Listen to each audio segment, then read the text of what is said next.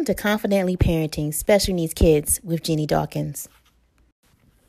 Today's quote of the day A child's mental health is just as important as their physical health and deserves the same quality of support.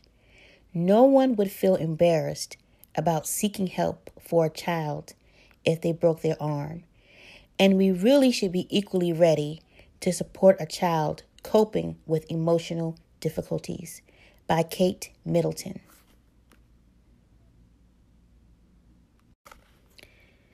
Today is the Minority Mental Health Awareness Special. Let's dive in. I wanted to take this opportunity to talk about the unconscious fear within the Black community when it comes to mental health awareness or having your child diagnosed with a disability.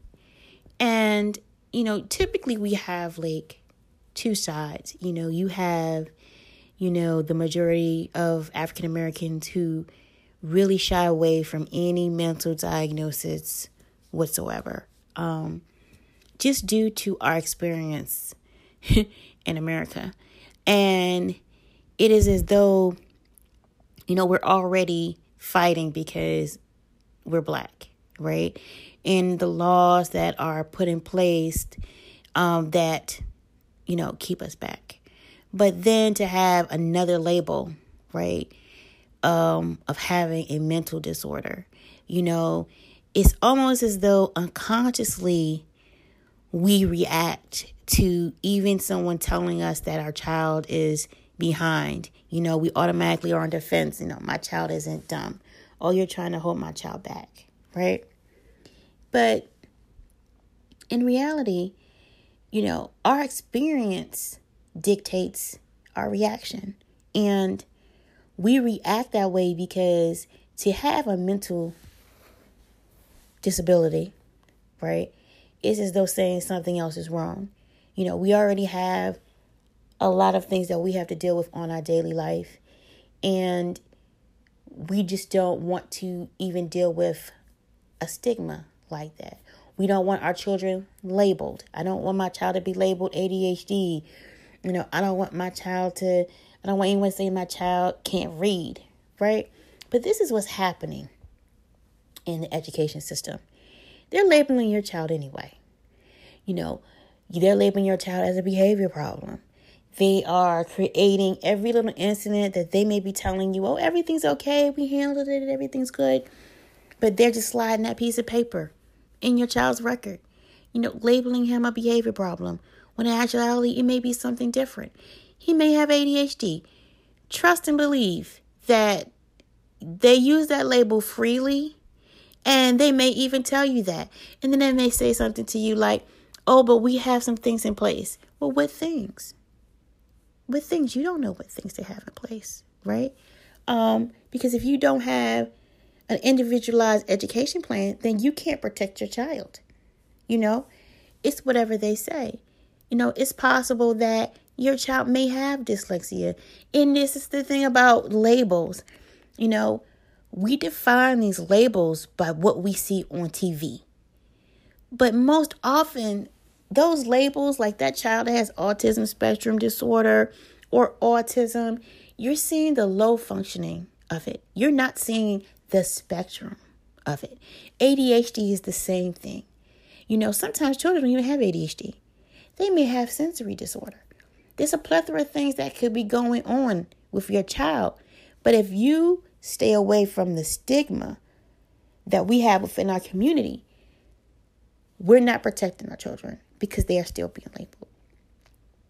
You know, did you know that most inner city schools, when they say that they're having a program for reading intervention for your child, they are using programs for dyslexic children. But they have not tested your child for dyslexia. But that's the program that they're using. So let's hypothetically say you have 20 kids in a classroom and you're using the program. It's possible because it's based on phonetics that 15 of those children will succeed. They'll learn how to read. But let's say five of them are true dyslexics. And let's be honest, Dyslexic just means the inability to read. It means lack of phonics, being able to sound things out. But if they're not using the program for your child that is dyslexic, then your child is going to be behind. Right?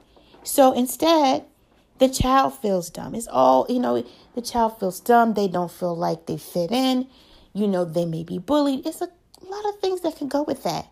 But we don't want anything to be wrong and we don't want that stigma. But they are still being labeled. We are still being labeled. And one of the reasons why we don't want to our child to be labeled is because of anxiety. And here's the funny thing about anxiety. You know, I was seeing a therapist at one time, and she says to me, I'm telling her, you know, my boys, you know, have autism spectrum disorder, and, you know, my oldest son has anxiety, and, you know, it can be a lot sometimes. And she says to me, Well, where do you think he gets his anxiety? And I say to her, Oh, you know, my mother, because my mother worries about everything. And she's like, No. So I'm like, mm, maybe his father, because his father got stuff going on. She was like, No, maybe you need to look a little bit close at home. And I'm just thinking and I'm thinking, and then I'm like, Is she talking about me? And so I said to her, I was like, Are you talking about me? And she was like, Yes. I was like, Wait a minute now. I don't, I don't have that. I'm good. She was like, You need to look at what anxiety is. And anxiety is is the is the is when your mind reaches for your what if all of the time. What if this happens? What if that happens? You already you are always locked and loaded. I had a plan A B C D E F G H I J, right? I have to be in control of everything. I have to know what's going on at all times. Because I have anxiety, but I controlled it by always being busy but always having a plan. You know, anxiety what they call it for kids they call it the worries because you, you find things to be worried about. But when you look at the African American experience, and when I say that, I'm talking about the hundred years of slavery plus Jim Crow, you know, plus civil rights movement. We have always used our anxiety to survive. We have always lived in a perpetual moment of what if?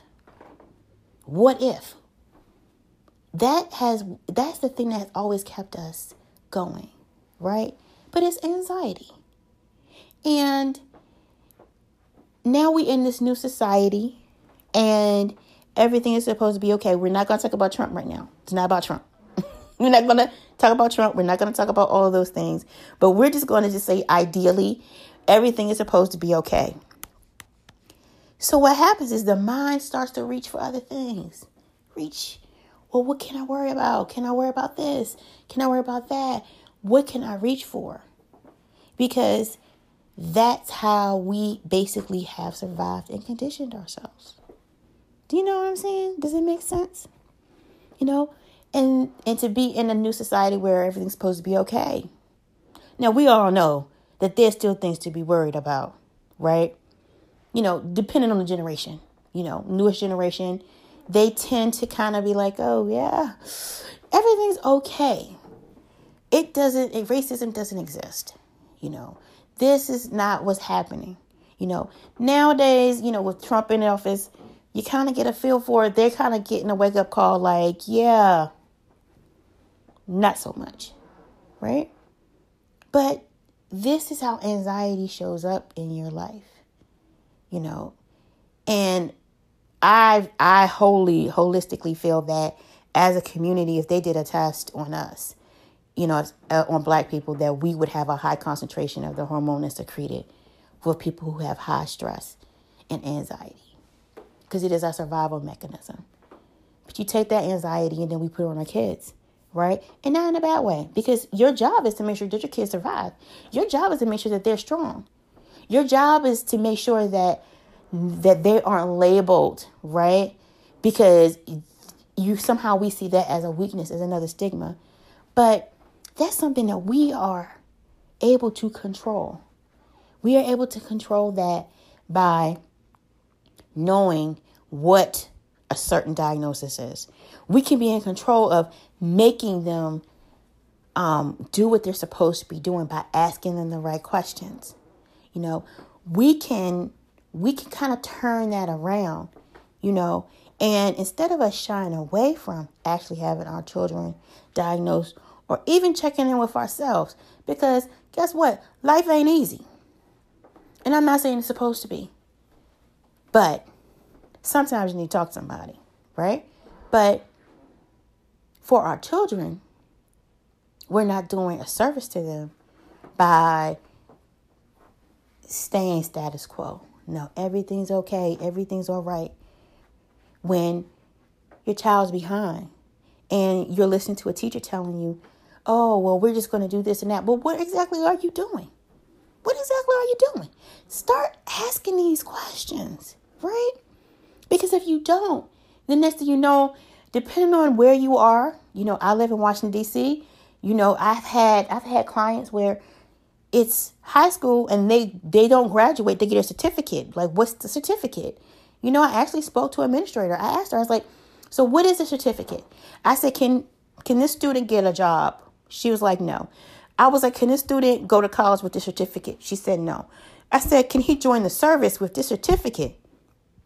She said, no. So, what's the purpose of this certificate? Did you actually have a conversation with the parent about this certificate? Right? So, you just gonna push my kid through, and my kid can't read.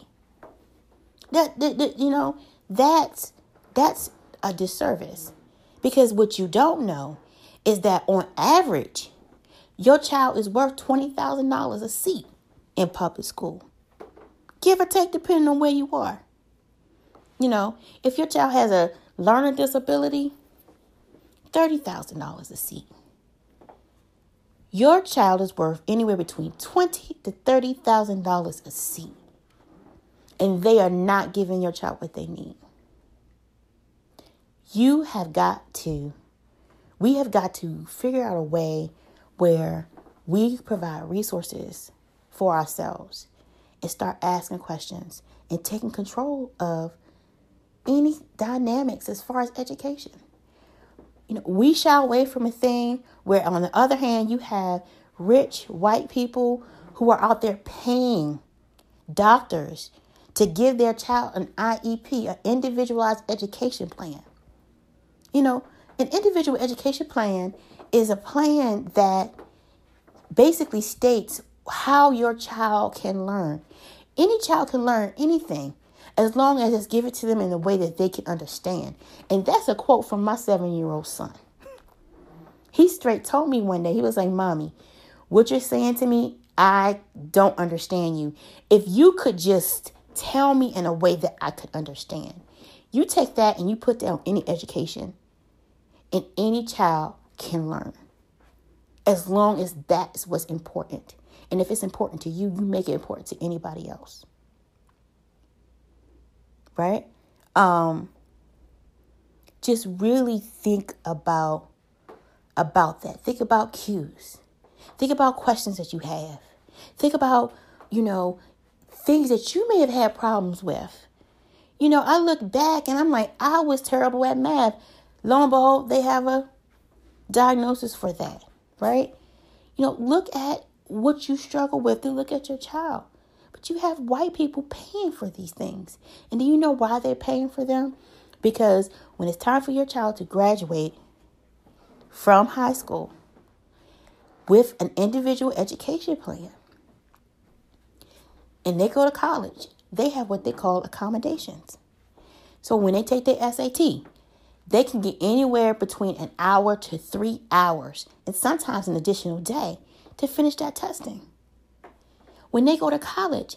You know, my son, when he went to college, he had a note taker. Now, these services are part of his education plan. He didn't pay for that. I didn't pay for that.